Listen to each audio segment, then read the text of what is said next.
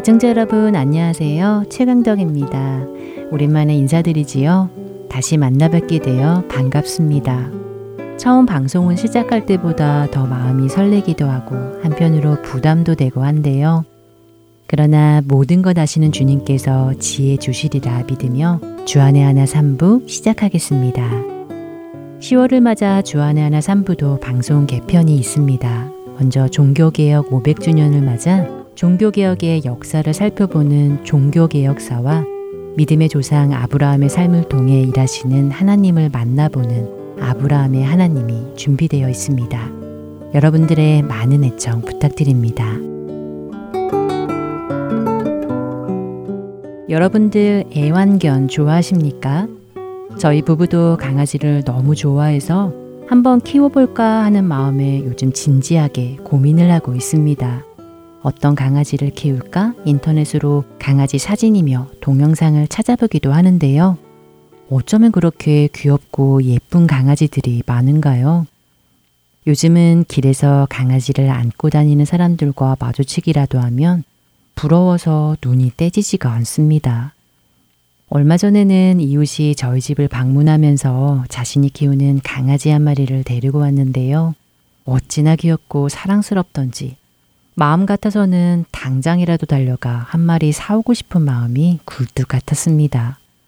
그런데 그렇게 강아지를 키우고 싶으면서도 한편으로는 선뜻 마음을 정하지 못하고 여전히 망설이고 있습니다. 막상 강아지를 키우려고 마음을 먹으니 이것저것 신경 쓸 것이 한두 가지가 아니기 때문이지요. 매끼 먹이 챙겨주고 용변 치우고 목욕시켜주는 것은 물론 때 되면 미용도 시켜줘야 하죠. 예방접종도 맞춰야 하죠. 아프기라도 하면 병원까지 달려가야 하고 여간 손이 많이 가는 게 아닌 것입니다. 제가 아는 한 분은 강아지 한 마리 키우는 것이 갓난아기 하나 키우는 건 못지않다고 말씀을 하시더군요. 그런데 그분 말씀이 강아지를 키우다 보면 이런 것은 아무것도 아니라고 하십니다. 정말 힘든 것은 마음대로 외출하기도 어렵다는 것입니다. 여행이라도 가려고 하면 강아지를 누구에게 부탁하기도 그렇고, 비행기에 태우고 가자니 비용도 만만치 않게 들고, 그렇다고 애완견 호텔에 맡기는 것은 너무 비싸서 엄두도 안 난다고 말입니다. 그 말을 듣고 보니 저희 부부도 고민에 빠지지 않을 수가 없었습니다. 하루 이틀이라면 몰라도 한국이라도 장기간 가게 되면 어떻게 해야 하나 난감해졌습니다. 강아지 한 마리 키운다는 것이 이렇게 많은 수고가 드는지 미처 생각하지 못했던 것입니다. 이런저런 고민을 하다 보니 과연 내가 이 모든 것을 감당하고라도 강아지를 키우고 싶은 것인지 진지하게 생각해 보게 되더군요. 강아지를 정말 좋아한다고 말하지만 강아지를 키우면서 겪게 될 불편함과 수고, 그로 인해 지불하게 될 그 많은 돈까지 이 모든 것을 감당하고 남을 만큼 정말로 강아지를 원하는 것인지 자신이 없어졌습니다. 결국 저는 진심으로 강아지를 사랑한 것이 아닌 것이겠지요. 사실 이 말을 하고 있는 지금도 여전히 저는 예쁜 강아지를 볼 때마다 키우고 싶은 욕심이 생기지만 이런 마음으로 강아지를 사서 키운다는 것은 정말 이기적인 것이겠다는 생각이 듭니다. 결국 저희 부부는 강아지 키우는 것을 포기하기로 결론을 내렸습니다. 먼저 첫 찬양 함께 하시고 말씀 계속 나누도록 하겠습니다.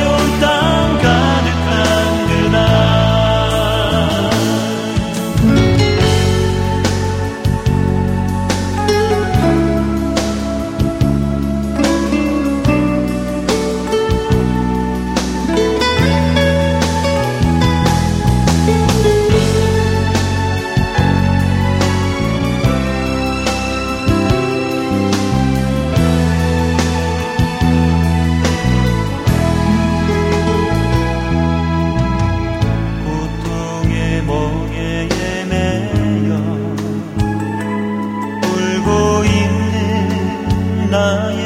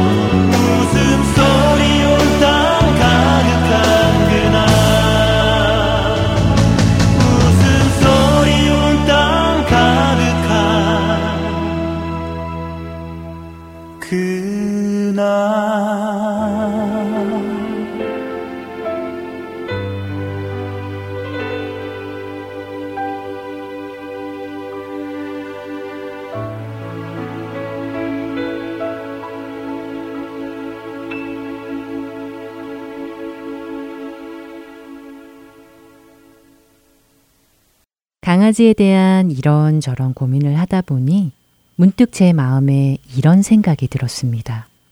하나님께서 우리 인간을 창조하시기로 결정을 하셨을 때 과연 어떤 마음으로 하셨을까 하는 생각 말입니다. 성경 맨 처음 창세기 1장을 보면 하나님의 원대하신 창조 사역이 시작됩니다. 하나님께서는 천지를 창조하시고 아담이라는 한 남자를 지으셨지요. 그리고 하나님께서는 그분이 창조하신 그 모든 것을 보시고 보시기에 좋았더라고 말씀하십니다. 하나님의 완전한 지으심을 받고 그분과 교제하며 하나님의 기쁨이 되었던 인간.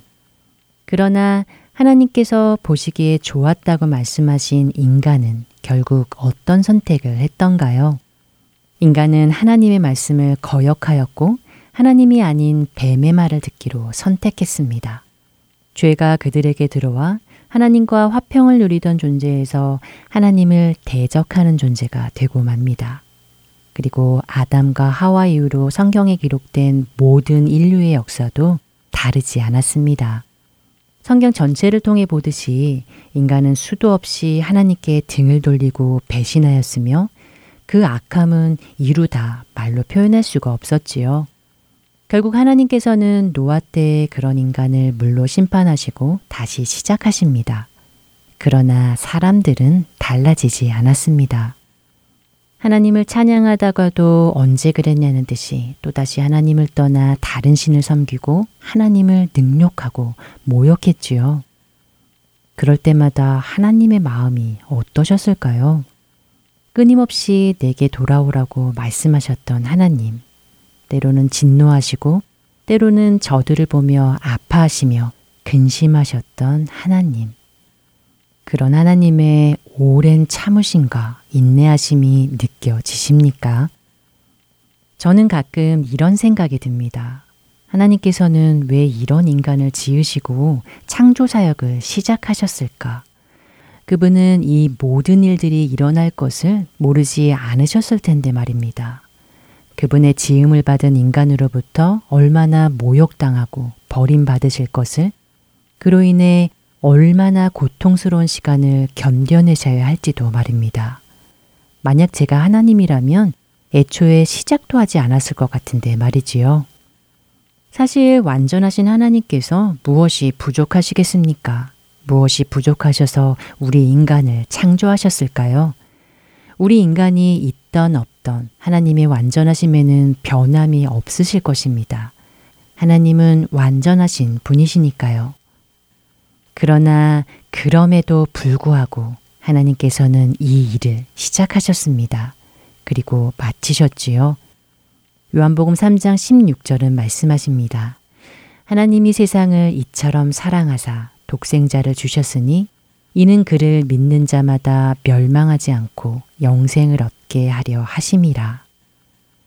하나님이 지으신 이 모든 피조물 그리고 인간을 이처럼 사랑하신 하나님. 그분은 그분이 그렇게도 사랑하시는 백성들과 마지막에 새 예루살렘에 들어가시기 위해서 그들과 함께 영원한 삶을 함께 하시기 위해서 이 일을 시작하셨습니다. 그 일이 이 모든 고통을 감당하고도 남을 만큼 기쁜 일이기 때문입니다. 그분의 독생자 아들을 십자가에 매달아 죽일지라도 가치 있기 때문에 말입니다. 그렇기에 예수님께서는 마지막 잡히시기 전 이렇게 말씀하십니다. 요한복음 17장 13절의 말씀입니다. 지금 내가 아버지께로 가오니 내가 세상에서 이 말을 하옵는 것은 그들로 내 기쁨을 그들 안에 충만히 가지게 하려 함이니이다. 이제 곧 사람들에게 잡혀 내일이면 십자가에 달리실 그분이 그 죽음을 앞에 두고 하시는 말씀입니다. 창조주이신 그분이 그분이 지으신 인간에게 처참하게 죽음을 당하셨지만 그러나 예수님에게는 빼앗기지 않는 기쁨이 차고 넘치고 있었던 것입니다. 그리고 또한 예수님께서는 그분의 그 기쁨이 예수님을 믿고 따르는 모든 사람들에게도 충만히 갖기 원하셨지요. 도대체 얼마나 우리를 사랑하셨으면 십자가에서 피를 쏟으셨을까요? 얼마나 우리를 사랑하셨으면 이 일을 시작하시고 마침내 이루셨을까요? 우리는 상상도 할 수 없는 그 사랑, 그분의 기쁨. 그렇습니다. 하나님께서는 그 기쁨을 위해 기꺼이 이 일을 시작하셨습니다. 천지를 창조하시고 사람을 만드시고 너무나 좋아하셨습니다. 그 충만한 기쁨을 이기지 못하셨습니다. 하나님의 그 원대한 계획이 시작되었기 때문이지요. 그렇기에 이 모든 하나님의 창조 사역이 완성되는 그날, 그날에 우리는 다시 회복될 것입니다. 우리를 창조하셨던 하나님의 목적, 하나님의 형상을 따라 지음받은 그 모습 그대로, 그 원래의 모습으로 우리를 회복시키실 것입니다. 다시는 죄가 우리를 주장하지 못할 것이고, 의롭고 거룩하고 영화로운 모습으로 그곳에서 주님과 영원한 삶을 살게 될 것입니다. 정말 그날이 기대되지 않습니까? 그날을 위해 모든 것을 시작하신 하나님께 감사하며 우리에게 주어진 이 귀한 삶을 살아가는 우리 모두 되기를 바라며 찬양 위에 주안의 하나 3부 이제 준비된 순서로 이어드리겠습니다.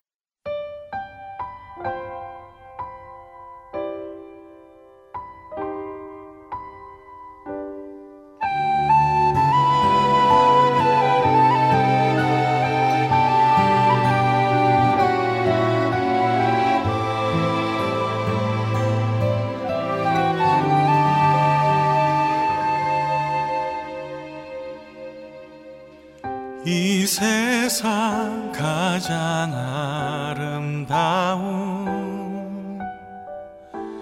순종의 눈물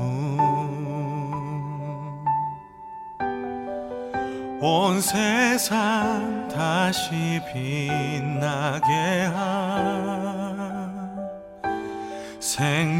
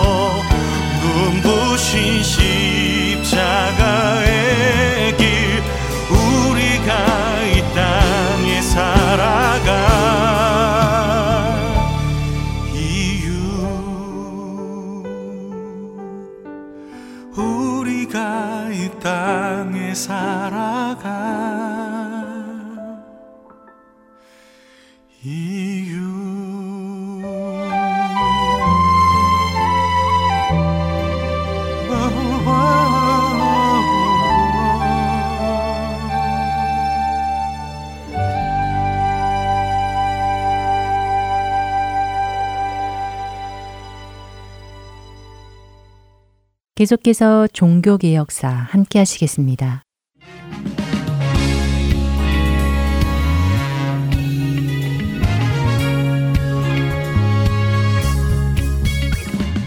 애청자 여러분 안녕하세요. 종교개혁사 진행의 최승진입니다. 역사 속에서 일어난 많은 중요한 사건들은 신경 써서 기념하지 않으면 시간이 흐르면서 우리들의 기억 속에서 점점 잊혀져 가는 것 같습니다. 여러분들, 제언제를 알고 계시지요? 우리가 자라올 때는 5대 국경일이라고 해서 3일절, 제헌절, 광복절, 개천절, 그리고 한글날이 공휴일이었습니다. 이 국경일들을 공휴일로 정한 것은 이날의 의미와 의의를 기념하기 위해서였는데요. 한글날은 1991년 국군의 날과 함께 공휴일에서 제외되었다가 한글 학회, 한글 문화연대 등 시민단체들이 한글날을 기억해야 한다며 청원을 계속하자 2013년에 한글날이 공휴일로 다시 지정되었다고 하네요. 재헌절은 어땠을까요? 재헌절은 자유민주주의를 기본으로 한 헌법의 제정 및 공포를 온 국민이 경축하고 자유민주주의를 수호하며 헌법 수호를 다짐하는 뜻깊은 날이라고 할 수 있겠지요. 하지만 2008년부터 나라 발전, 생산성이 떨어진다는 이유로 재헌절이 공휴일에서 제외되었습니다. 이로 인해 실제로 많은 시민들에게 인터뷰를 통해 확인했을 때도 공휴일이 아니어서 국경이라는 사실을 몰랐다고 대답한 사람들이 많다고 하네요. 여러분들도 알고 계시겠지만 올해는 우리 그리스도인들에게 중요한 역사의 한 부분인 종교개혁이 일어난 지 500주년이 되는 해입니다. 하지만 애석하게도 종교개혁에 대한 의미에 대해 잘 모른다고 대답한 사람이 80%나 된다는 기사를 본 적이 있습니다. 더욱이 이제 달력에는 10월 31일이 마틴 루터의 종교개혁일이라는 안내말 대신에 할로윈이라는 말로 채워지고 있는데요. 한국에도 할로윈이라는 문화가 들어와 이날을 즐기고 기념하는 사람들이 늘어나고 있다고 합니다. 앞으로 많은 이들은 500년 전 10월 31일에 무슨 일이 일어났는지 기억하는 것보다 그저 할로윈을 즐기는 날이라고 생각하게 되겠지요. 500년 전인 1517년 10월 31일 종교개혁의 시발점이 된 그날에 무슨 일이 있었을까요? 어떤 부패와 타락이 있었기에 많은 이들이 목숨을 내걸고 종교개혁을 하려 했을까요? 그리고 지금 오늘날을 살고 있는 우리에게 이 500년 전의 사건이 왜 그렇게 중요한 것일까요? 궁금하지 않으신가요? 종교개혁은 1517년 10월 31일 마틴 루터가 비텐베르그 성당의 교회 부패상을 지적하며 95개조의 반박문을 내걸었던 사건으로부터 시작되었습니다. 그 반박문의 몇 가지를 보면 이렇습니다. 교황은 하나님께 죄를 사하셨다는 것을 선언하거나 확정하는 것 이외에는 어떤 죄도 사할 능력이 없다. 어떤 크리스찬이든 진심으로 자기의 죄를 회개하는 사람은 면죄부 없이도 하나님의 선물인 구원을 받을 수 있으며 하나님의 은혜에 참여할 수 있다. 이것은 당시 교황권에 대한 도전이며 대항이었습니다. 왜냐하면 그 당시 교회의 최고 권위자였던 교황은 연옥이라는 교리와 면죄부를 이용하여 돈으로 죄를 사함받을 수 있다고 주장했었기 때문이죠. 우리가 보기에는 당연한 진리인 것처럼 느껴지는 반박문이지만 그 당시에는 굉장히 큰 사건이었고 이로 인해 마틴 루터는 로마 교회로부터 이단으로 정죄를 받아 출교를 당했습니다. 당시 교황은 성경 위에 있는 최고의 권위자로 여겨졌고 성경 해석의 최종 권위도 교황에게 있었습니다. 점차 교황의 정치적 권력과 지위가 높아지고 성경보다 더 높은 권위자로 세워지면서 결국 교회는 타락하게 되었지요. 이에 대해 반대하는 사람들이 생길 때마다 그들을 이단으로 취급하여 출교시키거나 죽이기까지 했습니다. 이러한 영적 어둠의 상태는 이미 마틴 루터보다 훨씬 이전부터 시작되었습니다. 보통 종교 개혁하면 마틴 루터만을 떠올리게 되지만 마틴 루터 이전에 존 위클리프, 얀 후스, 에라스무스와 같은 사람들로부터 이미 시작되었다고 볼 수 있죠. 이들이 마틴 루터의 길을 예비했다고 표현하는 사람들도 있는데요. 이후 마틴 루터가 종교개혁의 시작을 알리자 츠빙클리, 존 칼빈으로까지 이어지게 되며 종교개혁은 계속되고 있었지요. 그때 당시는 호세아 4장 6절의 말씀처럼 하나님을 아는 지식이 없어 망하는 시대였습니다. 성경을 가까이 하지 못하였기에 많은 이들이 진리를 벗어난 삶을 살아가고 있었지요. 이러한 가운데 많은 종교개혁가들은 성경으로 돌아가 타락한 신앙과 교회를 다시 말씀대로 세우고자 하였습니다. 그 종교개혁의 과정을 여러분들과 함께 알아보기 위해 이 프로그램을 준비했습니다. 종교개혁의 배경과 과정을 시대순으로 살펴보며 그 시대의 종교개혁에 참여했던 인물들을 통해 진리를 향한 그들의 열정을 살펴보려 합니다. 또한 종교개혁에 대하여 공부하며 지금 이 시대의 교회 모습들도 다시 한번 점검해 볼 수 있으리라 생각이 됩니다. 개혁은 영어로 Reformation이라는 말로 그 사전적 의미는 새롭게 고침, 새 질서를 세우는 일입니다. 또 교회 사전은 오늘날 교회 안에서 개혁이라고 할 때 새로운 사상을 도입하는 것이라기보다 복음 진리에 벗어난 왜곡되고 부패한 질서와 생활을 청산하고 철저하게 성경 중심으로 삶을 전환하고 성경으로 돌아가는 것이라고 말하고 있습니다. 성경으로 돌아가기 위해 종교개혁을 외쳤던 많은 이들, 그리고 그 시발점이 된 1517년 10월 31일을 우리는 기억해야 할 것입니다. 종교개혁이 진리에서 벗어난 모든 것을 청산하고 철저히 성경 중심으로 삶을 전환하는 것을 의미한다면 종교개혁은 그때뿐 아니라 지금도 계속해서 이어지고 있기 때문이지요. 다음 시간에는 종교개혁이 일어나기 전 시대적 배경부터 함께 알아보도록 하겠습니다. 종교개혁사 오늘은 여기서 마칩니다. 다음 시간에 뵙겠습니다. 안녕히 계십시오.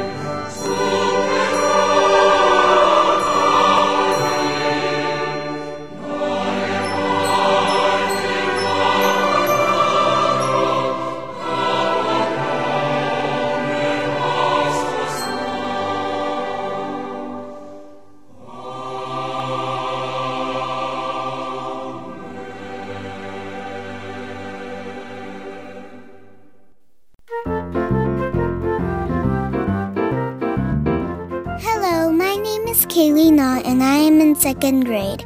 I am going to read Mark chapter. Hello, my name is Joshua Moon, and I am in fifth grade, and today we're going to be reading Mark chapter 7. 자녀들과 함께 성경을 읽는 Let's Read the Bible은 자녀들이 직접 참여하는 프로그램입니다. 거리에 상관없이 스마트폰만 있으면 어디서든 녹음하여 참여할 수 있는 Let's Read the Bible. 여러분의 자녀들과 손자, 손녀들도 참여해 보라고 하세요. 자세한 문의 사항은 복음방송 사무실 전화번호 602-866-8999로 해주시면 안내해 드리겠습니다. 자녀분들의 많은 참여 기다립니다.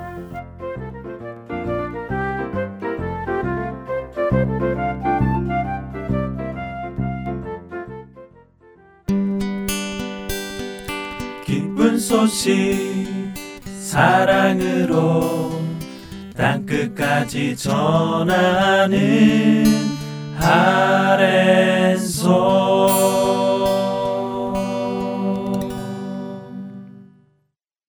이어서 아브라함의 하나님 함께 하시겠습니다.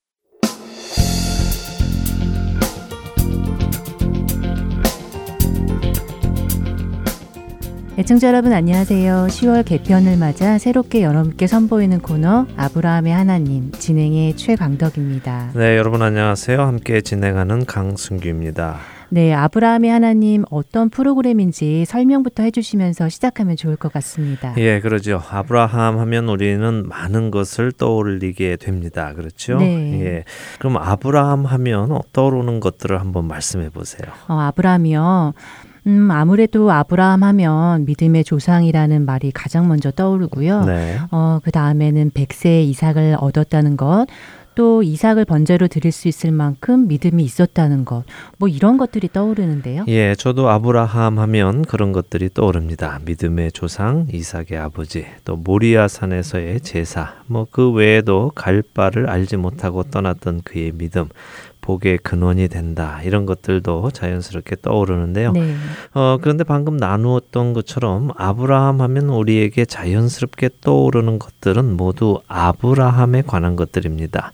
다시 말씀드리면 아브라함이 어떠 어떠한 일을 했다. 그는 어떤 사람이었다 하는 것들이죠. 음, 그렇네요. 그가 믿음의 조상이었다. 또 백세의 아들을 얻었다. 그 아들을 번제로 드렸다. 뭐 갈 바를 알지 못하고 떠났다. 복의 근원이다. 네.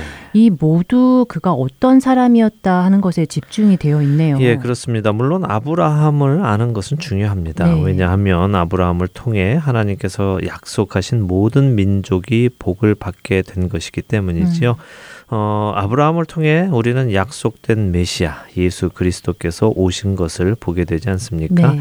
그래서 많은 분들이 아브라함에 대해서 잘 알고 계십니다. 어, 그런데요, 이렇게 아브라함에게 집중을 하다 보니까 우리가 자칫 놓치게 되는 것이 있는데요. 그것은 바로 이 아브라함을 빚어가신 하나님입니다. 아, 그러니까 아브라함에 집중을 하다 보니까 그 아브라함을 있게 하신 하나님을 보지 못한다는 것이겠군요. 그렇죠. 네.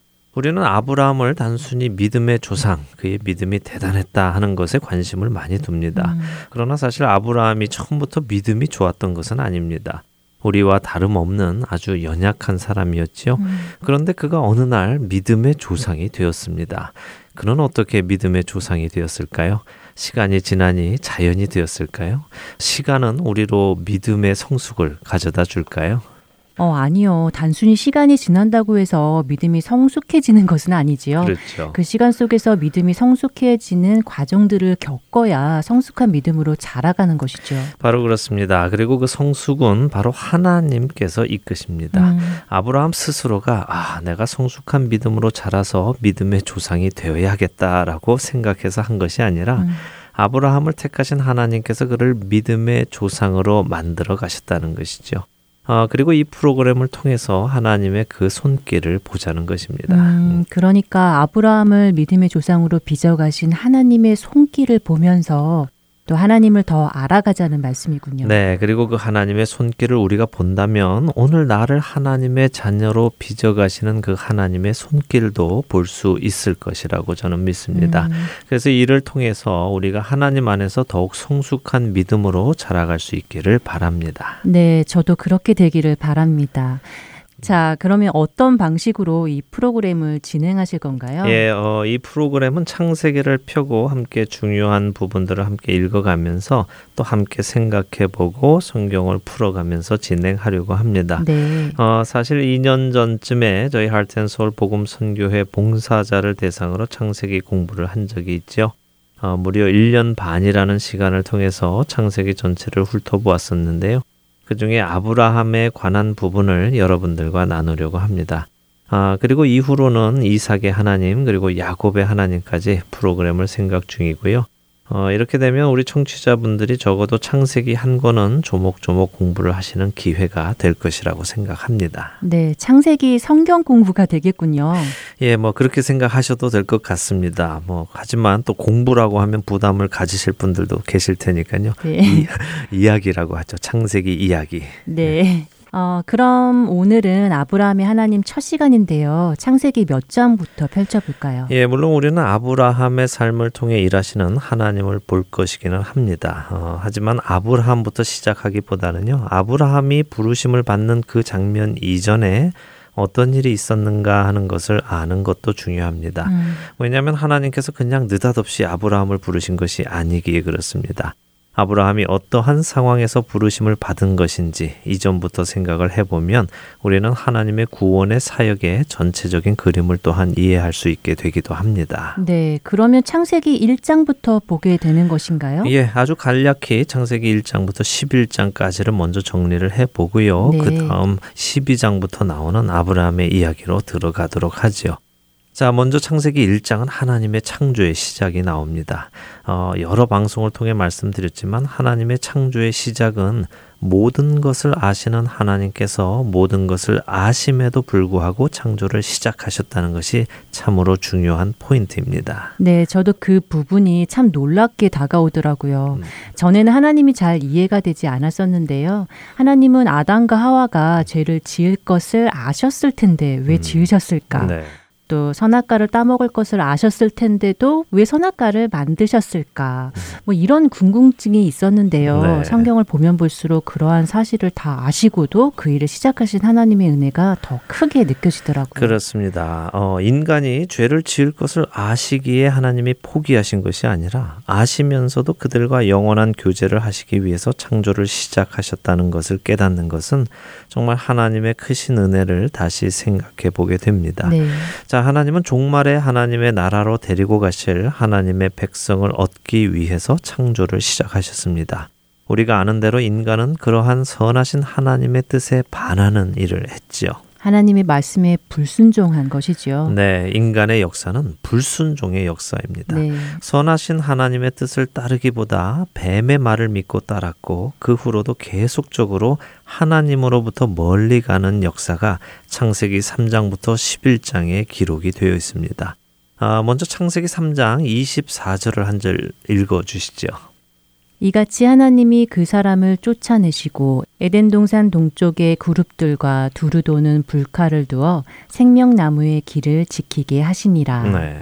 네, 아담과 하와가 죄를 짓고 에덴 동산에서 쫓겨나는 장면이군요. 그렇습니다. 이들이 에덴 동산에서 쫓겨나서 동쪽으로 갔습니다. 그래서 이들이 다시 에덴으로 들어오려면 동쪽에서 들어와야 하는 것입니다. 하나님은 그들이 들어오지 못하도록 에덴 동산 동쪽에 그룹, 그러니까 천사들을 두시고 아담과 하와가 들어오지 못하도록 하시지요. 그래서 성경에서 보면 동쪽은 하나님으로부터 멀어지는 상징적인 의미를 가지고 있습니다. 음, 동쪽으로 가는 것이 하나님과 멀어진다는 상징이군요. 네. 아담과 하와가 죄를 짓고 동쪽으로 가지요. 아, 아담과 하와는 가인과 아벨을 낳았습니다. 그런데 가인이 또 죄를 짓습니다. 형이 동생을 죽이는 끔찍한 죄가 일어난 것이죠. 네. 이렇게 동생 아벨을 죽이는 끔찍한 죄를 지은 가인도 여호와 앞을 떠나서 에덴 동쪽 노 땅에 거주했다고 창세기 4장 음. 16절도 말씀하십니다.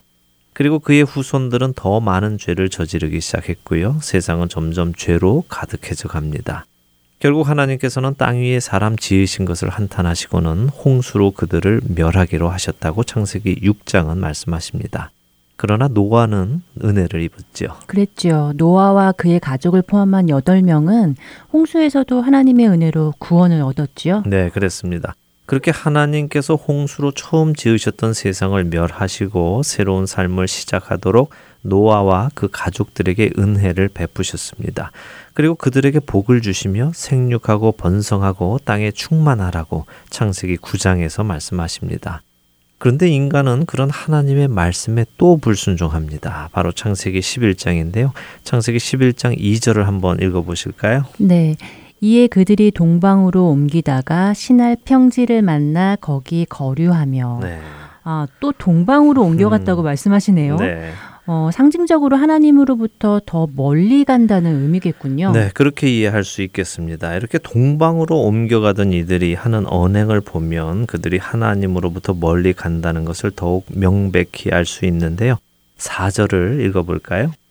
또 말하되 자 성읍과 탑을 건설하여 그 탑 꼭대기를 하늘에 닿게 하여 우리 이름을 내고 온 지면에 흩어짐을 면하자 하였더니. 네, 자 하나님께서는 노아와 노아의 가족에게 은혜를 베푸셔서 홍수의 심판에서 구원하셨습니다. 네. 그리고 그들에게 다시 복을 주시며 생육하고 번성하여 땅에 충만하라고 명령하셨지요. 음. 그런데 이 동방으로 옮겨가던 노아의 자손들이 뭐라고 합니까? 네, 우리가 성읍과 탑을 건설하여 탑 꼭대기는 하늘에 닿게 하여 우리 이름을 내고 또 온 지면에 흩어짐을 면하자고 하네요. 네, 그렇죠. 하나님은 온 땅에 충만하게 넓혀가라고 하시는데 이들은 흩어지지 말고 우리끼리 음. 모여 살자 이렇게 합니다. 사실 3절도 보면요. 이들이 자신들의 성과 탑을 견고히 만들기 위해 벽돌을 구워서 성을 만들기 시작했고 역청으로 진흙을 대신했다고 말씀하십니다. 네. 과연 이들은 무엇으로부터 자신들을 지키기 위해서 견고한 성과 높은 탑을 만들며 흩어짐을 면하자고 했을까요? 그러게요. 혹시 벌써 나라가 나뉘고 또 서로 민족이 나뉘어서 전쟁을 하게 된 것인가요? 예, 뭐 흔히 쉽게 그렇게 생각할 수도 있을 것입니다. 그러나 우리가 성경을 가만히 당시의 상황을 묵상해 보며 그림을 그려 보면요. 지금 이 사람들은 민족들이 나뉘고 나라가 나뉘어서 전쟁으로부터 자신들을 지켜줄 성읍과 탑을 쌓는다기보다는 공공의 적이 있다는 느낌이 더 강하게 듭니다. 음, 공공의 적이요. 네. 조금 전에 읽은 창세기 11장 2절은 그들이 동방으로 옮기다가라고 하시죠. 네. 여기서 그들은 누굴까요? 노아의 자손들이겠죠. 음, 1절에 보면 그들은 같은 언어를 쓰는 한 가족이었습니다. 이들이 똘똘 뭉쳐서 누군가로부터 자신들을 지키겠다며 견고한 성읍을 짓고 하늘에 닿을 탑을 쌓고 거기에 진흙 대신 역청을 바릅니다. 말씀드린 대로 이들은 노아의 자손들입니다. 노아 할아버지로부터 홍수에 대한 이야기를 들었겠지요. 음, 땅의 모든 높은 산이 물에 잠길 정도로 많은 물이 있었음을 들었을 것입니다. 하나님은 노아와 그 자손에게 다시는 물로 심판하지 않으시겠다고 약속하셨습니다. 그런데 이들은 그 하나님을 믿지 못하는 것입니다. 그래서 하늘에 닿는 탑을 쌓겠다는 것이며 자신들을 그런 홍수에서 막아줄 견고한 성을 쌓겠다는 것입니다. 음, 하나님께서 또다시 심판을 하신다 하더라도 스스로 자신들의 생명을 지키겠다는 것이군요. 그렇죠. 이들이 역청으로 진흙을 대신했다는 것은 참 재미있는 표현입니다. 왜냐하면 하나님께서 노아에게 방주를 지을 때 역청을 방주 안팎으로 바르라고 하셨기 때문입니다. 창세기 6장 14절 한번 볼까요? 네. 너는 고페르 나무로 너를 위하여 방주를 만들되 그 안에 칸들을 막고 역청을 그 안팎에 칠하라. 어 그렇네요. 하나님께서 방주의 안팎을 역청으로 칠하라고 하시네요. 네. 역청에 무슨 방수 효과라도 있는가 보군요. 예, 그렇다고 하더라고요. 역청은 인류 역사 속에서 방수를 위해 사용되어져 왔다는 기록이 많이 있습니다. 우리가 주목해서 볼 점은 노아의 후손들이 동방으로 옮겨가다가 벽돌로 성을 쌓고 역청으로 그 벽돌들을 이었다는 사실은 방수가 잘 되는 그리고 하늘에 닿을 만큼 높은 탑을 쌓아서 아무리 홍수가 심하게 올라와도 자신들을 지킬 수 있는 그런 의지를 보이고 있다는 사실이죠. 음, 아까 공공의 적이라고 말씀을 하셨는데 네. 그러면 결국 인간은 하나님으로부터 스스로 지키겠다고 지금 이런 일들을 벌였다는 것이군요. 네, 바로 그 말씀을 드리기 위해서 지금껏 설명을 쭉 해드린 것인데요. 음, 태초에 인간이 에덴 동산에서 하나님의 말씀에 불순종함으로 죄를 지었습니다. 죄라는 것은 바로 하나님의 말씀을 따르지 않는 것이며 그분의 말씀을 믿지 않는 것입니다. 이렇게 죄를 지은 사람들은 점점 동쪽으로 즉 하나님으로부터 멀어져 갑니다. 자신들의 죄를 깨닫고 하나님께 더 가까이 가는 것이 아니라 오히려 하나님으로부터 더욱 멀리 떠나가는 것이죠. 하나님을 대적하고 자신들 스스로의 힘으로 하나님으로부터 독립하겠다고 하는 것입니다.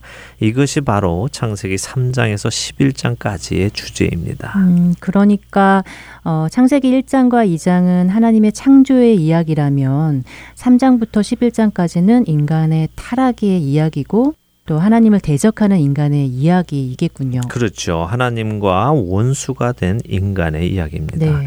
자, 그렇다면 하나님의 입장에서는 이미 노아의 홍수를 통해 심판을 한번 하셨고 그 안에서 은혜를 베푸셔서 노아의 가족에게는 생명을 지켜 주셨는데 이 사람이라는 존재는 그런 하나님께 감사하기보다는 하나님으로부터 더 멀어져 가려고 하니 어떻게 하셔야 되겠습니까? 음.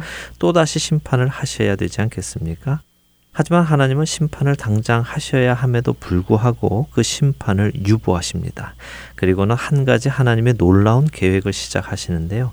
모두 다 같이 죄로 치우쳐서 하나님을 따르지 않기로 하는 이때에 하나님은 한 사람을 선택하십니다. 그게 아브라함이군요. 그렇죠.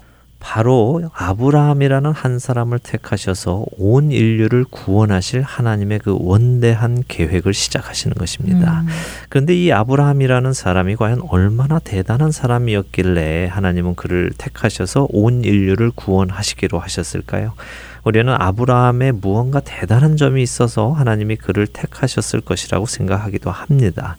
그의 믿음이 대단했거나 그의 가문이 좋았거나 혹은 그의 기본 성품이 좋았거나 어떤 무엇이라도 있었을 것이라고 생각해 봅니다만 여호수아 24장 2절을 보면 아브라함의 아버지 데라는 강 저쪽에 살며 다른 신을 섬겼다고 말씀하십니다. 네, 우상을 섬기는 집안이었군요. 그렇죠. 아브라함의 고향 강 저쪽이라 불리는 곳은 갈대아인의 우르라는 것을 다들 아실 것입니다. 네. 우르는 당시 달의 신이라고 불리는 신이라는 신숭배의 중심지였습니다. 이름 자체가 씬이네요. 죄라는 영화가 생각납니다. 예, 아이러니하게도 그렇습니다. 네. 그들이 섬기던 달의 신의 이름이 신 S-I-N입니다. 어, 데라의 집안은 바로 이런 우상 숭배의 중심지에 살고 있었고 우상을 숭배하며 살았지요. 데라의 아들인 아브라함 역시 그 땅에 살며 그 땅의 문화 속에서 살고 있었습니다. 이곳은 상징적인 의미로 보자면요. 세상의 중심입니다. 음. 하나님을 섬기지 않는 자들의 중심, 세상의 중심이지요. 이런 곳에서 하나님께서는 한 사람을 선택하십니다. 자, 이제 아브라함의 첫 등장을 잠시 살펴보죠. 창세기 11장 26절부터 30절까지를 한번 읽어 주세요. 데라는 70세의 아브람과 나홀과 하란을 낳았더라. 데라의 족보는 이러하니라. 데라는 아브람과 나홀과 하란을 낳고 하란은 롯을 낳았으며 하란은 그 아비 데라보다 먼저 고향 갈대아인의 우르에서 죽었더라.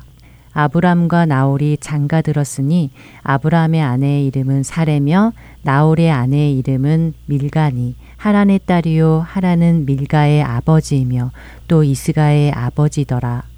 사레는 임신하지 못함으로 자식이 없었더라. 네, 자 아브라함의 원래 이름인 아브람으로 나옵니다. 네. 아직은 그의 이름이 아브람이지요. 어, 그러나 우리는 특별한 경우를 제외하고는 아브라함이라고 호칭을 하겠습니다. 그것이 혼란을 줄일 수 있으니까요. 네. 자, 아브라함의 간단한 배경이 나옵니다. 아브라함의 아버지인 데라의 이야기부터 나오죠. 데라가 70세에 아브람과 나홀과 하란을 낳았다고 하십니다. 그러니까 아브라함은 삼형제 중 한 명입니다. 그의 형제인 하란은 결혼을 해서 롯이라는 아들을 낳고 아버지보다 먼저 우루에서 죽었다고 기록합니다. 아브라함과 나홀도 결혼을 했는데 아브라함의 아내는 사레, 나홀의 아내의 이름은 밀가라고 밝힙니다. 그리고는 사레는 임신을 하지 못해서 자식이 없다며 아브라함의 배경을 설명하시죠. 자, 이것을 정리해 보면요. 아브라함의 원래 이름, 그러니까 아브라함의 의미는 존귀한 아버지라는 뜻인데요. 존귀한 아버지라는 아브람이 그의 이름에 걸맞지 않게 자식이 없다는 것입니다. 아이러니한 것이죠. 자, 하나님은 바로 이런 아브라함을 선택하신 것입니다. 자식이 없는 아브라함. 그것은 다시 말해 소망이 없는 인간의 상징적인 모습이죠. 그 소망 없는 한 인간을 택하셔서 하나님의 참된 소망을 주시겠다는 하나님의 계획이 이 안에 들어 있는 것입니다. 결국 존귀한 아버지라는 자신의 이름에 담긴 소망이 현실적으로 이루어지지 않고 있는 그런 모습인데 네. 어, 그런 소망을 하나님께서 앞으로 이루어 가시겠다는 그런 의미가 담겨 있는 것이군요. 그렇습니다. 자, 오늘의 내용을 간단히 정리해 드리겠습니다. 네. 하나님은 하나님의 백성을 얻기 위해 창조를 시작하셨습니다. 그들이 죄를 지을 것을 아심에도 불구하고 시작하셨지요. 그것은 하나님께서 그 일을 반드시 이루실 것을 스스로 아셨기 때문입니다. 인간은 하나님의 말씀을 따르기보다는 뱀의 말을 따랐고 그 후로 점점 하나님으로부터 멀어져 갔습니다. 하나님은 홍수로 사람을 심판하시고 새로운 생명을 노아라는 한 사람을 통해 이어가시는 은혜를 주셨습니다. 그러나 노아의 후손들은 하나님의 그런 은혜를 깨닫고 하나님께 더욱 가까이 가기보다는 하나님으로부터 스스로를 지키겠다고 거대한 바벨을 지어갔습니다. 하나님은 그들을 흩으시고는 더 이상 소망이 없는 이 인간의 운명에서 그들을 구원하시는 구원의 역사를 시작하십니다. 바로 자식이 없어 소망이 없는 세상 한가운데를 상징하는 갈대아인의 우르에 살고 있는 아브라함이라는 한 사람을 부르심으로 말입니다. 이런 상황에서 아브라함이 부르심을 받은 것이군요. 네. 희망이 없고 소망이 없는 인간의 세상 한가운데에서 그렇게 소망이 없는 한 인물, 그를 통해 하나님께서 친히 소망이 되시는 상징이 그 안에 담겨 있네요. 네. 자, 이제 다음 주부터 이 아브라함을 통해 일하시는 하나님의 모습을 차근차근 보겠군요. 네, 그렇게 할 것입니다. 어, 이를 통해 우리를 구원하시는 하나님의 은혜와 아브라함을 빚어가시는 그 하나님의 손길이 우리를 빚어가시는 것도 함께 볼 수 있게 되기를 바랍니다. 네, 한 주간도 구원의 하나님을 생각하시며 감사의 한 주 보내시기 바라며 저희는 다음 주 이 시간 다시 찾아뵙겠습니다. 안녕히 계세요. 네, 다음 주에 뵙겠습니다. 안녕히 계십시오.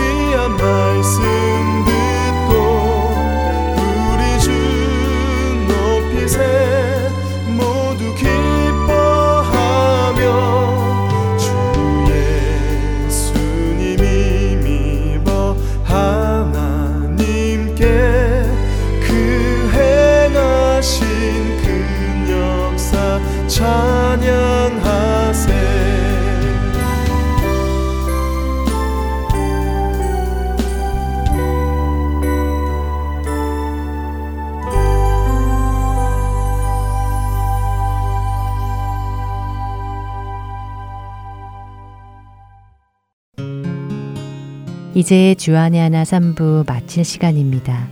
한 주간 하나님께서 우리를 기뻐하셨듯이 우리도 그 하나님으로 인해 기쁨이 넘쳐나는 삶 살아가는 우리 모두 되기를 소원합니다. 지금까지 함께 해주신 여러분 감사드리고요. 구성과 진행의 최강덕이었습니다. 저는 다음 주 시간 다시 찾아뵙겠습니다. 안녕히 계세요.